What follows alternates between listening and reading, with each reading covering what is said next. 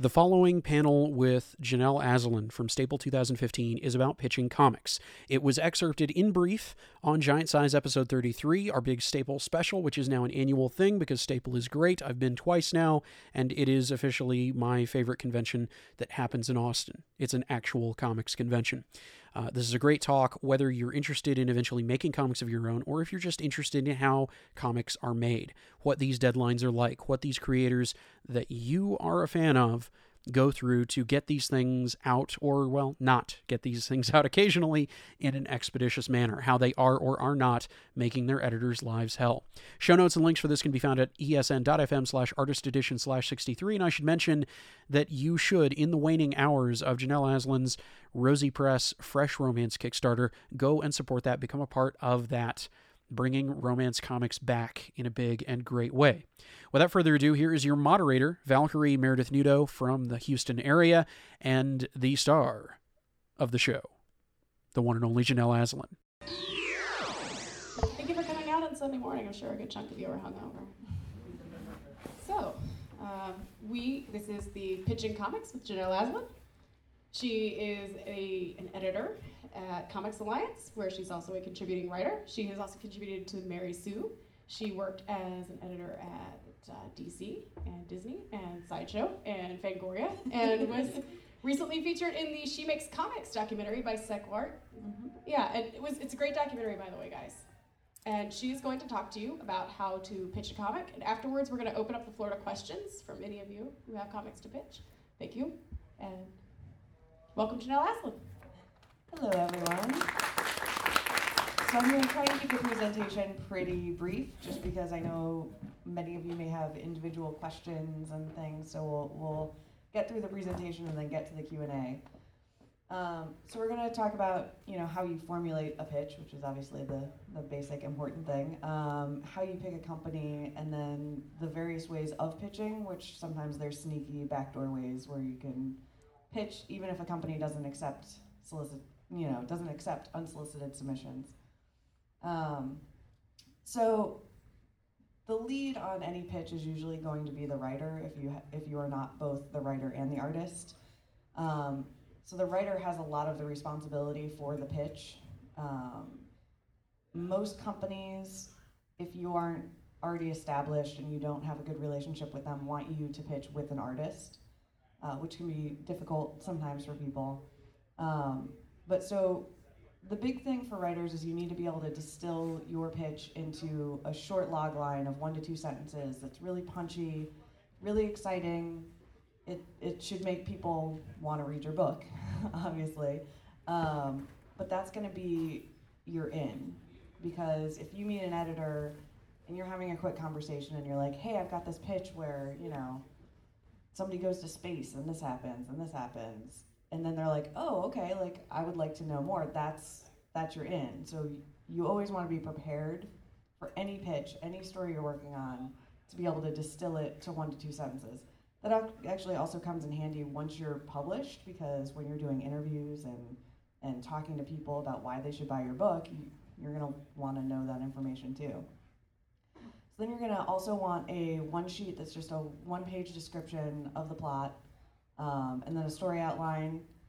I always recommend if you're doing monthly comics um, or, or you want to do like a, a mini series or something rather than a graphic novel that you have one issue script done um, just because it's it's always nice if an editor loves your idea and says, okay, yeah, like let I, I want to pick this up for you to be able to say, okay, great, here's my script, I'm ready. Um, because especially when you're trying to break in, you, you want to be as as uh, eager to please as you can be without you know selling yourself out. Um, and then always have an intro paragraph for yourself, which I, I think is good if you're emailing editors or um, you know, introducing yourself at conventions. You you want to have a quick like, here's who I am. Here's why you should care that I want to write comics. Um, so this is some information about log lines. I'm not going to go over it in too much detail because there's a lot of information online. Log lines are also something that are recommended for um, pitching films and screenplays and stuff. Um, so there's actually a lot of resources for log lines online, and you can find examples of good film log lines. Um, but the big thing is, you know, you, you just really want to sell your book. You don't want to spoil the end. You want to, this is where you want to leave them wanting more and wanting to know more about your story. Um, and then the one sheet is really, you break down everything. You know, if, if you're trying to pitch an ongoing at, at a major publisher, which Godspeed, um, but you know, you may not obviously have a plan for an entire, you know, five year series or whatever. You should have at least the first six issues. If you're doing a graphic novel, it should be the complete story. Um, if you're doing, you know, one issue, it should be the complete story. This is you're you're not. This is not a tease. This is the breakdown of what you're selling. So, artists sometimes have a more difficult time with pitching just because they also, you know, writers need artists and artists need writers. Um, artists, when it comes to the pitching stage, I feel should be really involved with their writers and be right there with their writers. And if you have an artist and you're, you know, you're working together, I always recommend that you have at least five to ten pages done don't be married to the pages because, you know, depending on your editor, you might have to change them. But it's always good to have a good sample of what this book is going to look like when it's your powers combined. And I really recommend that if you if you are not a good colorer and you or colorist, color, oh, I'm tired, I'm sorry. Um, if you're not a good colorist and you can't afford a good colorist, don't get the pages colored. Bad color can absolutely ruin really solid line art, and it's better to go in with really good black and white art than shitty colored art any day. And most editors are going to understand that you're in the pitching stage. You're not presenting most places a, a finished product. You're, you're pitching potential. Um, so if you can, I also recommend that you get it lettered because that's a really, really easy way to pitch. It's super fast. If you have an editor's ear for five minutes on a convention floor and you can pull out your iPad, be like, here's five pages of this comic I'm working on, lettered, drawn. It's so much faster for an editor to give it a quick look, and they'll be able to tell so much more about your story in that five minutes than they you know they don't have the time on a convention floor to read through the one sheet and everything that's more for for email when you've established a relationship but but having lettered pages can be really beneficial to, to pitching your book. Um, i also always recommend artists that are pitching um, have some other art samples just in case um, if you have a, a diverse set of styles that you draw in it's it's good to be able to show the editor. In case they don't love the sample pages they might look at some of your other samples and be like i love this style that you do i would rather you draw it like this sometimes people feel like they have to draw uh, certain stories in a certain way and they push themselves to work in a style that is not comfortable for them and a lot of times you can tell editors can tell when you're not as comfortable with a, an art style. And there's an artist that I worked with for a long time at DC who forced himself into a more DC style, and I never liked his stuff. And we hired him because he was fast and he would fill in, but it was I was always like, oh man, his stuff is really shitty.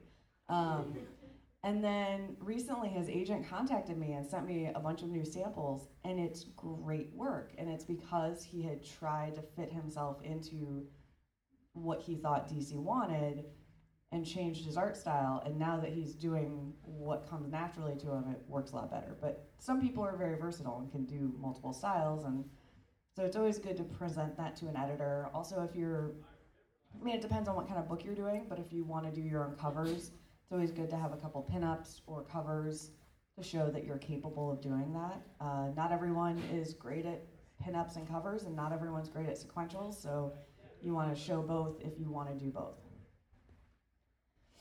So, choosing a company to pitch to can be one of the most difficult parts of the process. Uh, I always recommend that creators research all the different companies in comics. There's it, it's much broader than Marvel and DC, which I think if you're here, you probably know that. Um, and Marvel and DC are really hard to break into, obviously, but there's a lot of small indie companies, and, and it's just about researching what's the right home for you. And what's the, more importantly, what's the right home for the specific project you're pitching? Because not every creator's every project is going to fit with one publisher. You're going to need to, to probably branch out to multiple, multiple publishers as you're, as you're working. Um, I also recommend that you research the company's editors, um, find out who works on what. You know, the smaller companies usually have not, not a ton of editors, so it can be pretty simple. You can go to conventions, you can go to panels. Um, most companies have at least a couple editors on their panels, so you can see them and put a face to the name. Um, I also recommend if you want to pitch through unsolicited submission processes, like uh, I believe Dark Horse does unsolicited submissions, um, image, doing that at multiple companies is totally fine. Um, you don't want to have multiple pitches directly with editors at the same time because then you can get into a, an uncomfortable situation uh, where editors are thinking they're looking exclusively at your project and then you've got it, it can get dicey. And everybody in comics talks to everybody else so. Um, also know if you can financially handle publishing with the company you're pitching to. Not everybody pays page rates um, some people won't pay you at all which is terrible. Um, and some companies will pay you on the, the back end like image takes a cut of the cost of producing the comic and then you the creators get everything else. Um, but that can be hard for creators because especially for artists you you know you're going to be drawing a book for usually three or four months before you see a dime and and if the book doesn't sell you may never see a dime unfortunately. Um, so it's it's a risky proposition. Uh, the advantage of course of image is then you own the project and you can do whatever you want with it. Um, where if you look at a place like Boom, you're going to give up a bunch of your ownership to get some mediocre page rates. But if you really want to, you know, make a page rate and eat or something, I guess, uh, then that may be a, a trade-off. So there's a lot of creators who are really willing to talk about not specifics in terms of how they're, you know, how much they're paid, but talk about the deals that different companies offer and that you know oh yeah this company pays a page rate this one doesn't this one uh, you know they pay one small advance for the whole team and then nothing else and and most companies are different so it just pays to do your research um, so when you're pitching there's usually you know there's the easy unsolicited submission where you just send it in via generic email that they give you. Um, I always recommend unsolicited submissions are really hard. You're going into what editors call the slush pile, um, which usually they make the lowest editorial person on the totem pole go through. Uh, so it's it's hard. It's it's it's genuinely very hard to get a, a, a book published going the unsolicited submission route. You can also email editors and meet them in person at conventions. And then Marvel and DC obviously don't accept unsolicited submissions, but there are ways around that. So with unsolicited submissions, most companies have very specific guidelines on their websites. Always follow those to the T. Always, because editors are looking for someone who will be easy to work with.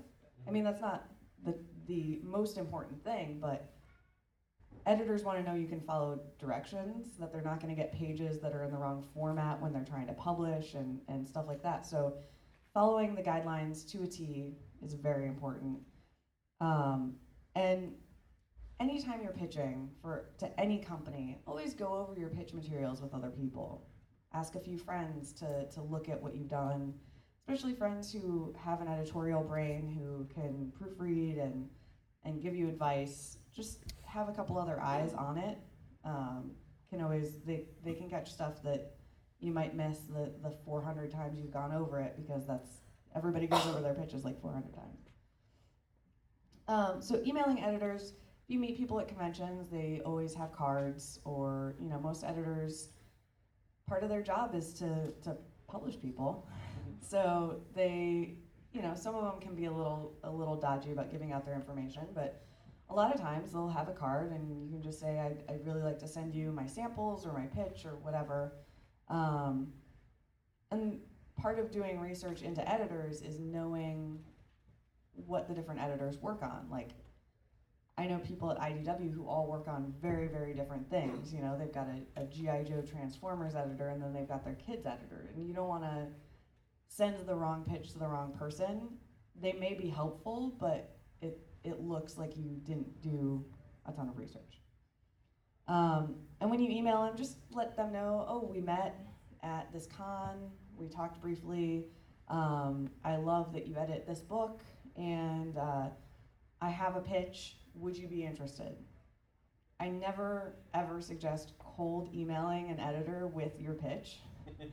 um, depending on the company, they may have to delete your email if you send them a pitch if they can't take unsolicited submissions.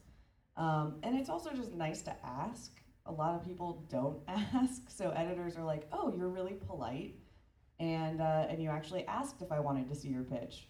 Now I am interested in working with you." And it really does work that way. I've I've had that thought process. Um, so when you're at a convention and you're meeting editors, uh, just understand that editors are usually insane at conventions, um, and they may not remember anything you say to them. So always follow up with email. Um, if you set up an appointment to meet with an editor, be prompt, be on time, um, bring both printed materials and a digital copy. I'd like to have print just because you never know when something's going to go wrong with your technology, and then you just you have it just in case. Um, and it's something the editor can easily take away. But because of the nature of conventions, when you're meeting people in person and you're running around a floor, they could easily lose that. So having it digital, I always say just as soon as you're done with the meeting and you can get a signal on your, your technology, send them an email PDF of what you just showed them.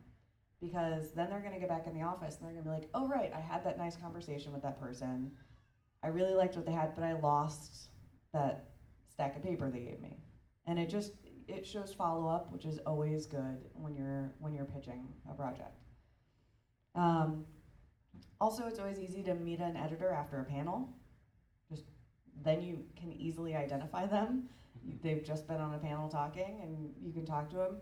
A lot of times they have to rush off to other things, but you can always walk with them and just say, "Hey, you know, I've, I've got a pitch, or I'd really love to work with you guys. Can I stop by the the booth at another time and talk to you about it?" And it's all about when you're pitching it's it's not just about the pitch and how good the pitch itself is it's also about how you present yourself and how you pitch you as a creator to the editors and making connections with the people who will publish your book because that, that will go a long way so marvel and dc again do not send pitches to Marvel and DC. They will delete your email and they will remember your name and light you on fire. No, um, I once had somebody call me when I worked at DC. Two guys called me on a like conference call and they were like, "We've got this great Batman story," and I think they just called the receptionist and were like, "Put me through to somebody who works on Batman," and they start telling me their pitch and I was like, "I'm sorry, I'm sorry, I can't listen to a pitch on the phone. Like we have a whole process. Like legally, we could get sued if I listen to a pitch, and and then even a tiny bit of that actually happened in our comics as a coincidence, that could lead to a lawsuit. And the guys were like, no, no, no, but our pitch is really good. That's cool, um, but I still can't listen, unfortunately. And then they were like, okay, we'll email it to you. No, I'm sorry. And then they kept talking. I had to hang up on them because they would not take no for an answer. You don't want to be those guys. Um, but you can always send samples. I always say, even if you don't have a pitch in mind at the moment, if you don't have a collaborator on a new project you're working on, but you've done other comics in the past, send editor samples. Keep them aware of the work you're doing and let them know what you might be interested in working on in the future. And that's true for, for any comics company out there. If you stay in touch with editors and you say like, "Oh, I just did this project with, you know, I self-published it and here's what it looks like and I'm working on something new, um, but I don't have a collaborator yet." You never know when that editor is going to be like, "Oh, well, I have this, you know, this writer who's really great, or I have this this artist, and and maybe you guys could work together." Um, that does happen, and and it could be really beneficial to you just to keep your keep your name in editors' brains as much as you can without being super annoying. Um, and when you send samples or a pitch, uh, send a low-res PDF or JPEGs. Um, you, you want it to be high quality enough that they can see it and, and appreciate the quality of the work, but you don't want it so high quality that it clogs up their inbox, um, especially at like, like the larger companies, they have limited inbox space, like it's allocated very carefully. Um, and they're also getting artwork from the books they're working on. So the first thing to get deleted is giant pitch emails or sample emails because they can't delete the, the stuff with actual work in it. Um, so just keep that in mind as you're going and, and always follow up. Anytime you pitch, follow up. Um, I love to tell this story about there's this inker who I worked with at DC who was not the greatest inker or, you know, he was really fast, but, you know, a nice guy. Once a month, he must have set some sort of reminder for himself. Once a month, he'd send me a very nice email that said, Hi, how's it going? Uh, you know, I saw on Twitter, like, you just went out of town. Like, I hope you had a great trip. By the way, I'm available, and this is what my schedule looks like if you need any help every month. And whenever I needed someone to help me out, or if I needed a new inker, he was always top of my mind because he was consistent. He wasn't. There's some people who will reach out every week. That's too much. That's way too much. Um, but you know, you you want to be communicating. You want to be in their minds. You want to not make it seem like you have no follow up because you know, publishers want to publish people who are passionate about the work they do. And it's a little easier when you're doing creator owned stuff because a lot of times you are passionate about it because it's, it's a personal project that you own that you know it's it's part of you. It's a little different for work for hire but editors want to see creators who will follow up. I mean i, I know companies that publish work for or uh, creator owned stuff who sometimes get screwed because their people don't they, they're on their own schedule because it's it's something very personal but then the publisher doesn't have product to put out and so they can't pay their bills. That's that's actually a thing that happened to a friend of mine who runs a, a small press. And you don't want to you want to be as easy to work with as you possibly can. Um, it'll help you get more work in the future. It'll help you keep a consistent career in comics. Um, you know, it's also just it's good to establish when you're pitching that you can follow up because that leads editors to believe once they actually decide to publish you, you're not going to disappear for six months because you didn't ever want to draw anything and now they're screwed because they decided to publish you. So, on that happy note, uh, now we can take some questions. Yes, first one over here. Just a, a quick um, clarification add on to the limiting file size and attachments, that kind of thing. Is it fine to just send something like a Dropbox link to Absolutely. keep the file completely out of the email in the first place? Yeah, I would always opt for sending, uh, using a service that's identifiable, um, just because obviously people are concerned about phishing scams and, and like downloading a virus or whatever. Uh, so, you know, just Dropbox is a great way to go because people now recognize it as a service and they can also easily add it to their own Dropbox uh, account. So, yeah, that's a good option. Or your website if you that's another thing i always recommend having a website and that's a really easy way to go to if you have samples up on your site you can just send them a link and say here's here's all my samples Any other questions?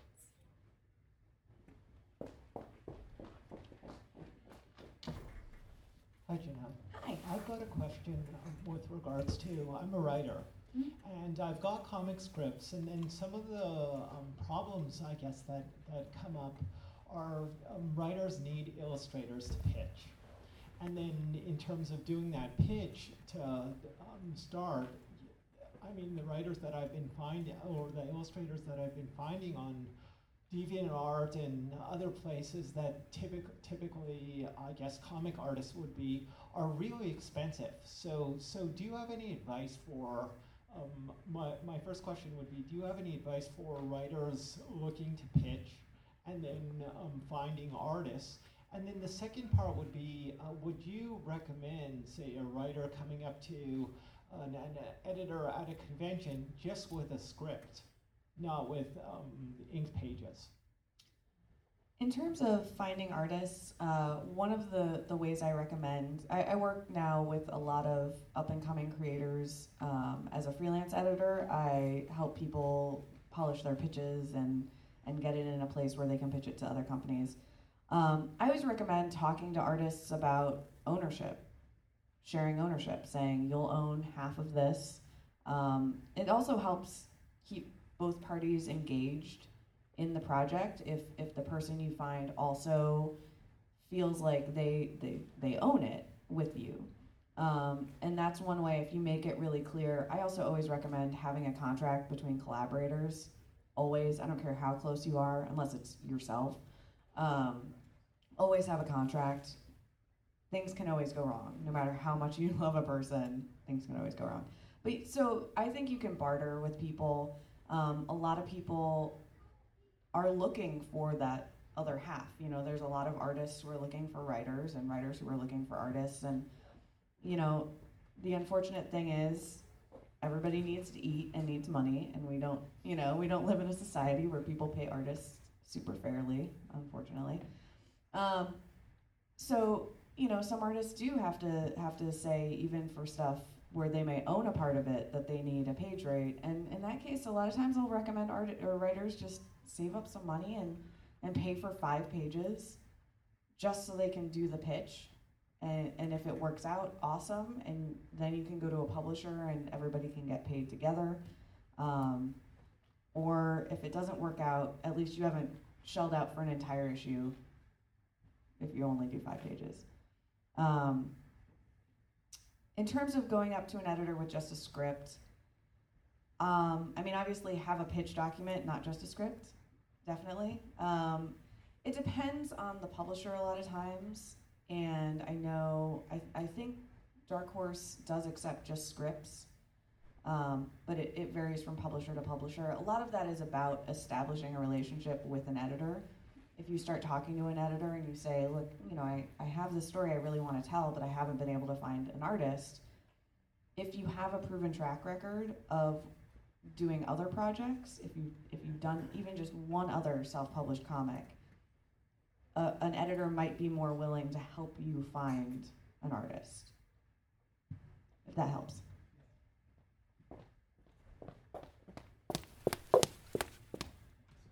Hey, good afternoon. Hello. Um, so, sort of in line of uh, sustainability when you're in the self-publishing stage uh, before you start trying to pitch, um, things that sell at a lot of uh, bigger conventions nowadays are um, things like uh, fan art or prints of licensed uh, products Mm. that you know obviously other people have done.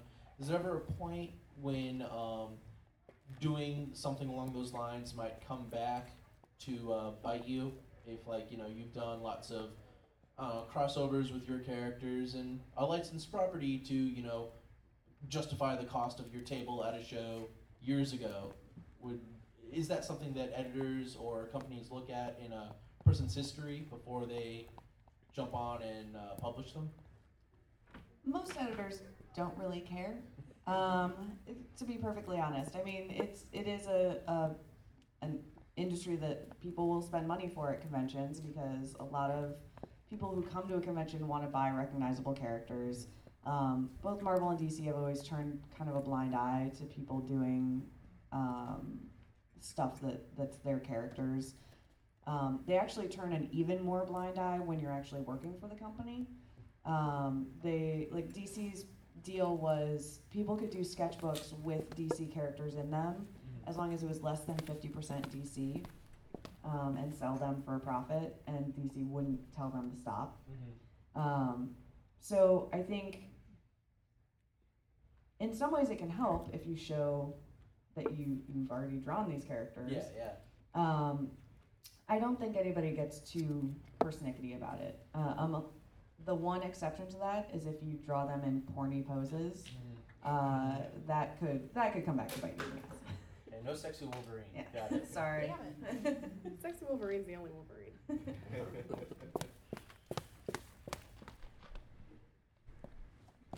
Thanks a lot for, for doing this for us today.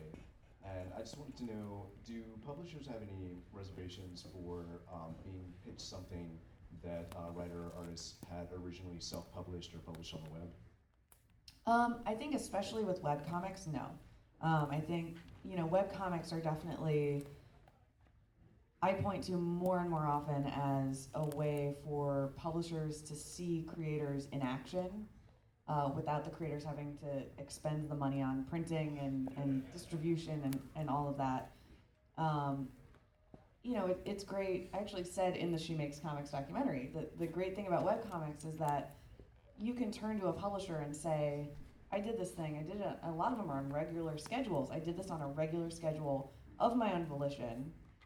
Imagine what I could do with your schedules and your backing, and you know, like it. I think it it gives a good impression, um, and I think especially if you can go to them with, this is the traffic my site's gotten. This is how many fans my webcomic has. That will help them see, oh, we actually have an audience built in that will buy a print edition of this. And that's a big seller. Self published is a little harder because you've already done a, a print version, but you can always pitch it as let's do a collection. You know, I did all of these as single issued self single issue self published comics. I want to do a graphic novel collection of all of them together. It's it's a lot of how you phrase it to them that you want them to have something exclusive that that you haven't done before on your own um, that I think appeals to publishers.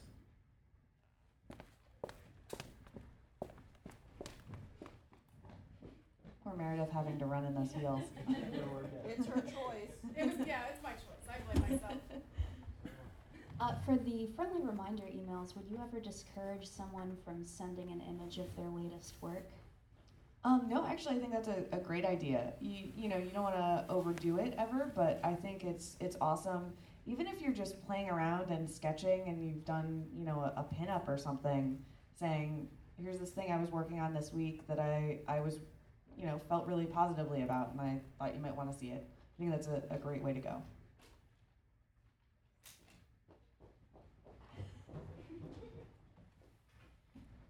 Hi. Um, everyone knows Image is the main creator-owned publisher out there. Can you name other ones that and the differences between them that other people can kind of like look into? Um, so IDW does a lot of creator-owned stuff.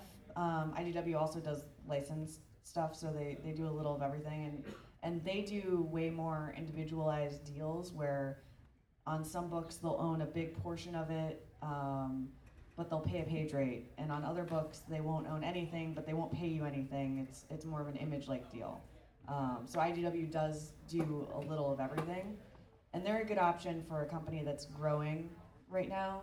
Um, that's still small enough that it's a little easier to get in.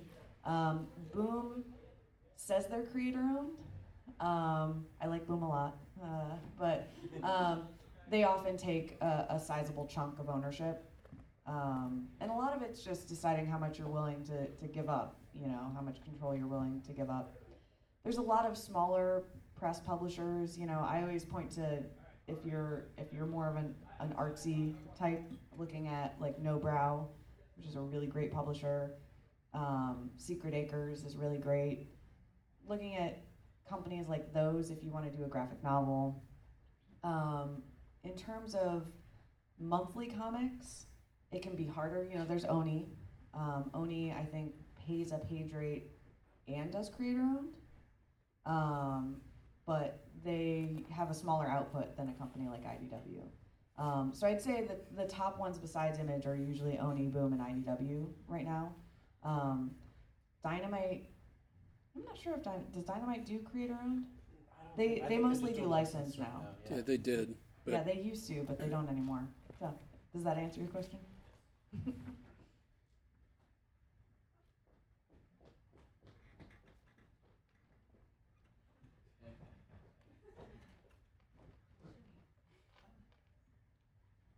Are there any significant differences in the pitch process uh, between, say, a creator-owned title and a licensed title um, for companies that do both of those? Um, yeah, I mean, I think if you're pitching to a, a licensed book, obviously you have to do some research and, and know the, the project you're working on, but you don't have to spend as much time explaining the characters and and getting into the character stuff. You can deal more with just the plot. Um, it's also a lot of licensed titles. It's more about being invited to pitch. So you usually will already have a relationship with that editor. You won't have to explain quite so much about who you are and, and work usually quite as hard to convince them to publish you. Creator own's hard just because it's it's always a risk for any publisher. Licensed stuff, a lot of the times it doesn't matter who works on it, somebody will buy it. Uh, and and so it's less of a risk for them, which is why I think a lot of companies will take risks on new talent on licensed stuff if they you know if they're like oh you can handle drawing this art style okay we'll we'll try you out because they know they're going to make money.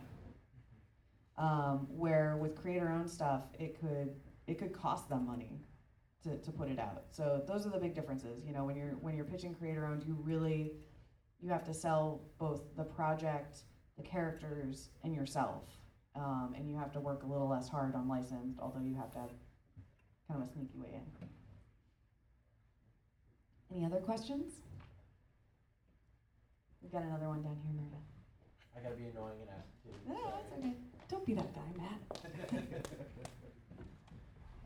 So, um, something I've found in uh, you know my times tabling at shows and stuff is that uh, it's really easy to um, meet and hang out with uh, writers and artists, but redder- editors seem to be some kind of like rare breed, and I think part of that's just because they're not ones sitting at tables next to in the artist alley, but um, the processes that you were describing today uh, had a lot to do with like finding them after a con, uh, after a, a panel, like talking, walking with them, or I mean that initial sort of interaction is going to be s- basically cold. Right. And um, is there a uh, a more natural way, or is that like generally accepted and editors understand that kind of comes with the territory and they don't mind it?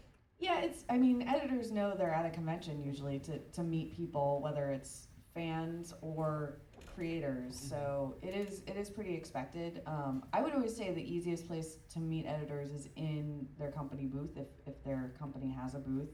Um, you know, as an editor, I usually have a ton of meetings scheduled throughout the day. Some of them are at the booth, and some are are offsite or you know at a coffee shop or whatever.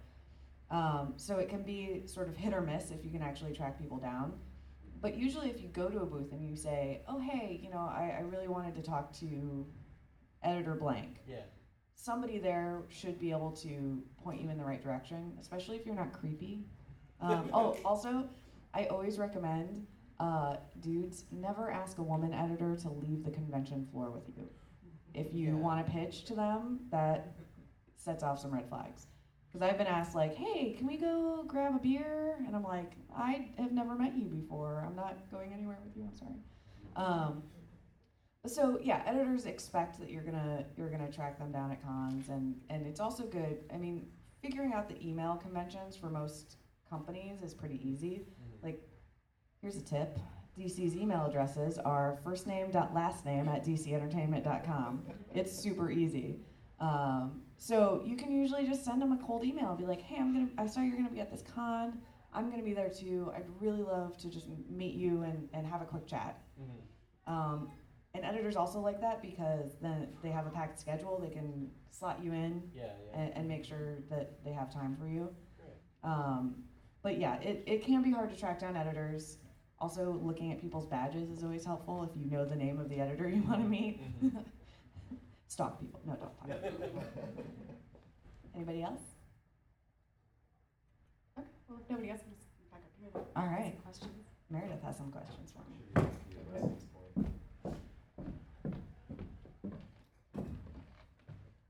Is this work? Okay. so you mentioned about um, artists sending in regular samples. What about writers? Do they want to see that writers can write in multiple styles? Like you can do different genres. You can who do different tones of voice. Do they do they would they like writers to turn in like say I have a sample script for X Y Z style story. Would you like to see it? Or I think it depends on the writer. If, if you don't genuinely want to write a bunch of different genres, don't force yourself to. Um, it's, I, I mean, I understand people want to make money and they want to break in, but I always feel like you're never going to do your best work if you don't give a shit about what you're working on. So I would always recommend if you are interested in doing multiple genres and you're talking to a publisher where you're, you know, you're pitching work for hire or whatever, um, you know, let them know, hey, I love both Batman and Superman, and you know, here's some sample scripts or, or whatever, if if they've given you permission. Um, I also think if you're doing your own stuff, your own self-published stuff, and you've been in communication with an editor and you want to send them, you know, I, I did this completely different story and I wanted to make sure you saw it because I feel like it shows my my range between the previous samples. Like that's always a good idea too. Mm-hmm. Okay, and what about any other skills? Like, how, how closely these days do editors monitor social media? Like, for example, if someone turned in a very professional, wonderful looking pitch, but then they got on Twitter and saw them fighting, would that would that be a turnoff or? Um, I think it depends on how high level you're going. You know, if, if you're pitching a, a tiny small press, most of those people don't care. They don't, you know, like it's it's more about the art and and less about. I mean, unless you're like racist or homophobic, that that I think sets flags off for everyone. Um, the higher level you get in terms of visibility in the industry, the more it becomes a concern. Um, DC does monitor people's social media in terms of the creators working for them. And uh, also, as an editor, one of my least favorite things ever is to have someone owe me pages and see them tweet about playing video games. and that has happened many, many times with multiple creators, and it makes me want to tear up my hair. Um, I also once had a guy who got attacked by a feral cat in his house, uh, and was like three weeks late on his pages, and then posted on social media about the cat attack. Still didn't tell us, and so we had to like message him on Facebook to be like, "Yo, dude, um, you didn't turn in these pages, and now you got attacked by a feral cat. So maybe you call your editors, maybe." Um, so you know, make sure your editors aren't the last to know about stuff via social media. If you know, if there's an emergency in your family and you you know you've got the break and you're you're publishing your book, but something bad happens, email your editor. Honesty is always recommended over not talking to your editor. Mm-hmm. Say, look, there's been a death in my family. I need a couple days to go deal with this, and you know I'm gonna I'll be back on the pages soon, and they will work with you Yeah. 99% of the time. So beyond the, the base level of professionalism and I'm assuming good spelling and grammar skills, um, what, Which what other honestly negligible, like especially if you're an artist, it doesn't matter if you can spell, uh, unless you're also doing the lettering. But beyond that, though, are there any other like things that they would look for that you might not necessarily, you know, know about? Like, what what other skills would be preferable besides just the basics? Um, I mean, I think having some concept of schedules and you know when you're a freelancer and you're you're working on your own, uh, you are your own business. You're you're a small business then. Legitimately, like if you look at some of the paperwork and the advice for for freelancers, you're you can you can be an LLC. You can you know you you're a small business and you should treat it that way, and keep track of your expenses and keep track of your taxes.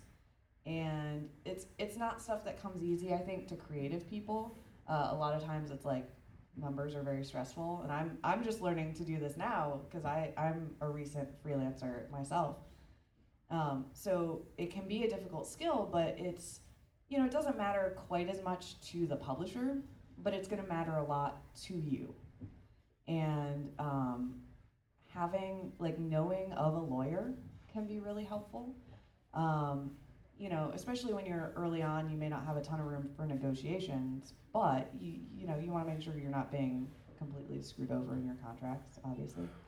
Um, so yeah just having some sense of yourself as a business and that can also help in terms of you know if you you have to invoice your publisher you want to make sure that you have clean easily read invoices and stuff like that because that's going to get you paid faster than having like I wrote down on a notepad that you owe me a hundred bucks or something.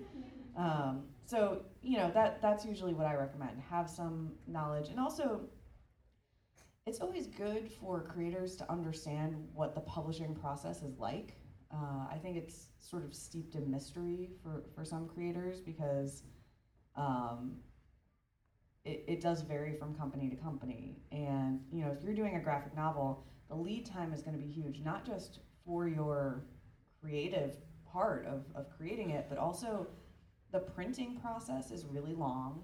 Um, and if you end up at a company like, you know, say, say you really luck out and, and Random House publishes your graphic novel, uh, they work on such a long timeline that you could end up you know, you could finish it and it still won't come out for a year and a half because they've decided that's when their catalog hits and that's the best time for your book.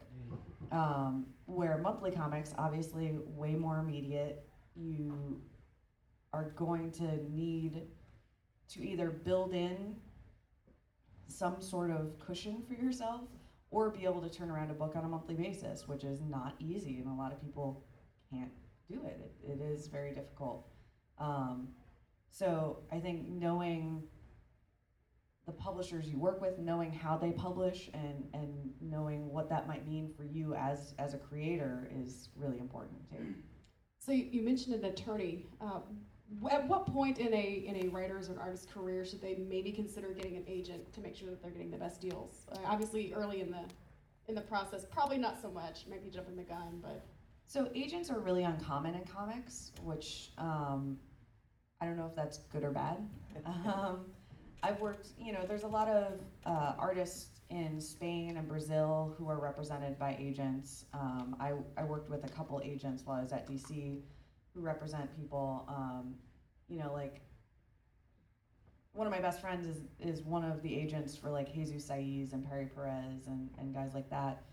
And they're really helpful when the creators don't speak English. You know, it can be very hard for an editor to try and communicate with with a uh, an artist who doesn't speak the language. And a lot of the agents, like, they pay for translating services to make sure the scripts are translated so that the artist understands. And in that case, it's super helpful.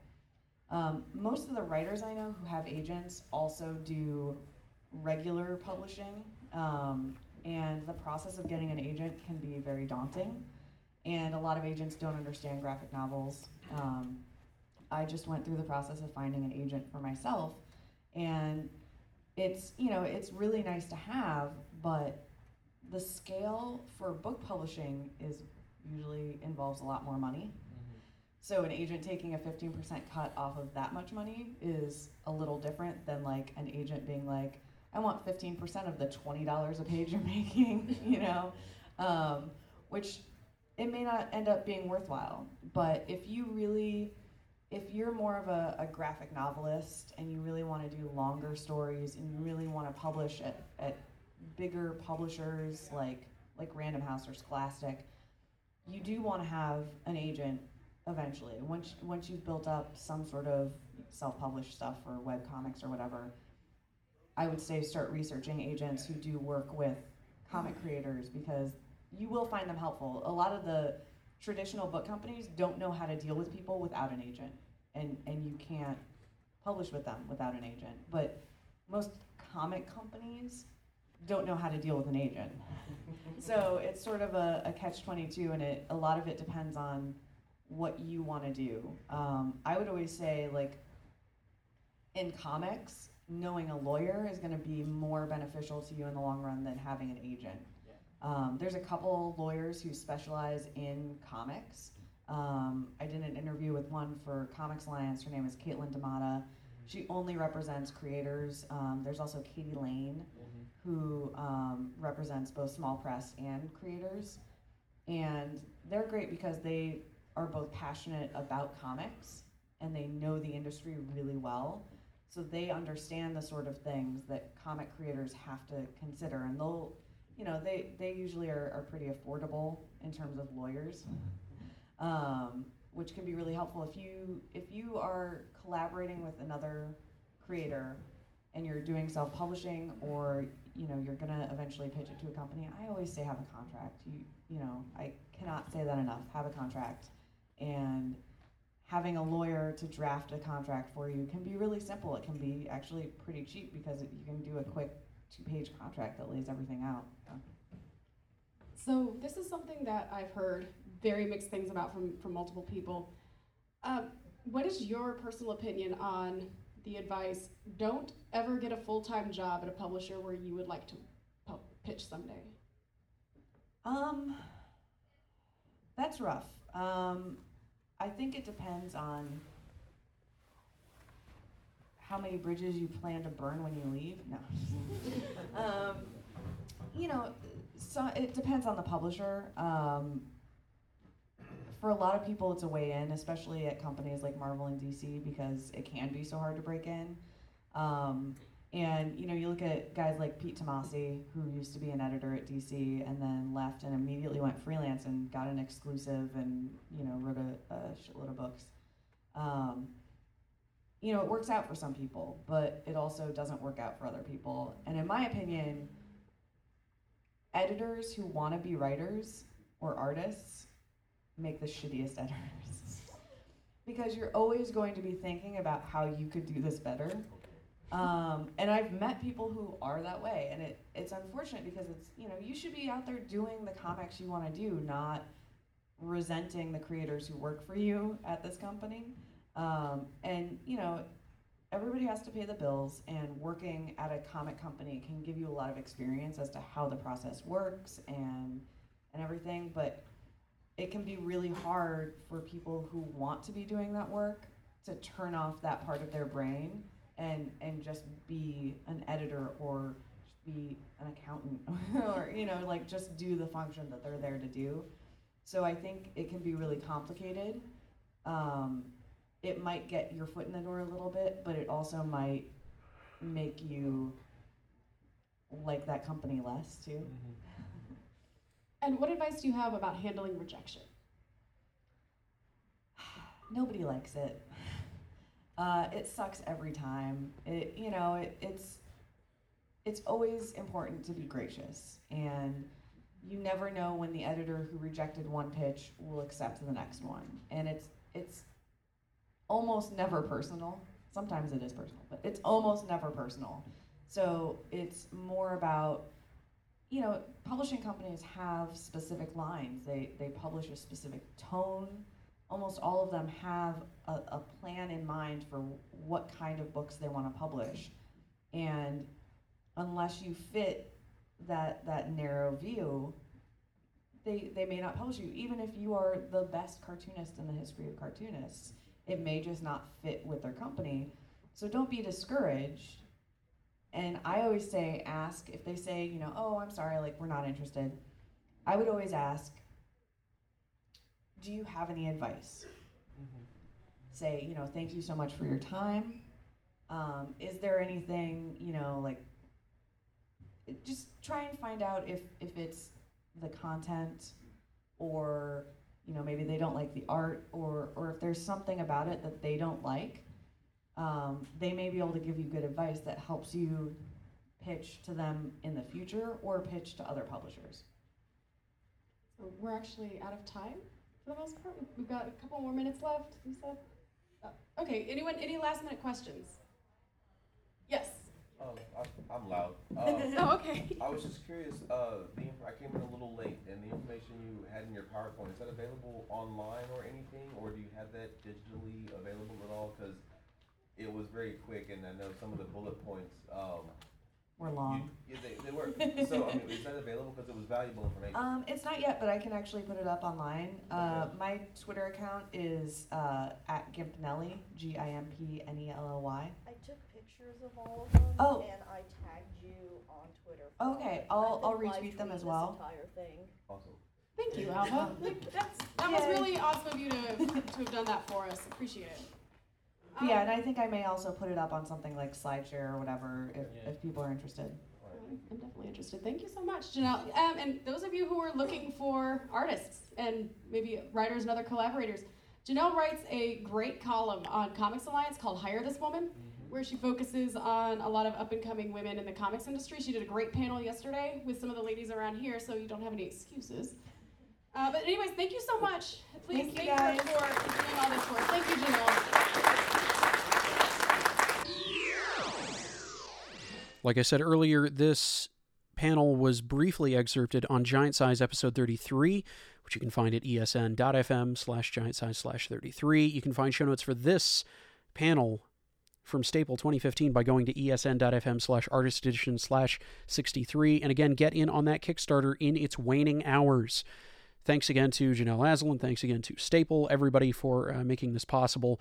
And if you are interested in ever getting out there and making comics, don't feel like something is holding you back other than you. Thanks for listening. We'll be back with more in the Artist Edition feed later this week as we present the uncut interviews that I did with Jess Fink and Babs Tarr, which are both excerpted not only on Giant Size 33, like this panel, but also on an episode of Electric Shadow that is releasing later this week all about Sailor Moon. Yes, I'm a Sailor Moon fan. There, I've said it. Well, I've said it many times before. Thanks for listening and have a good week.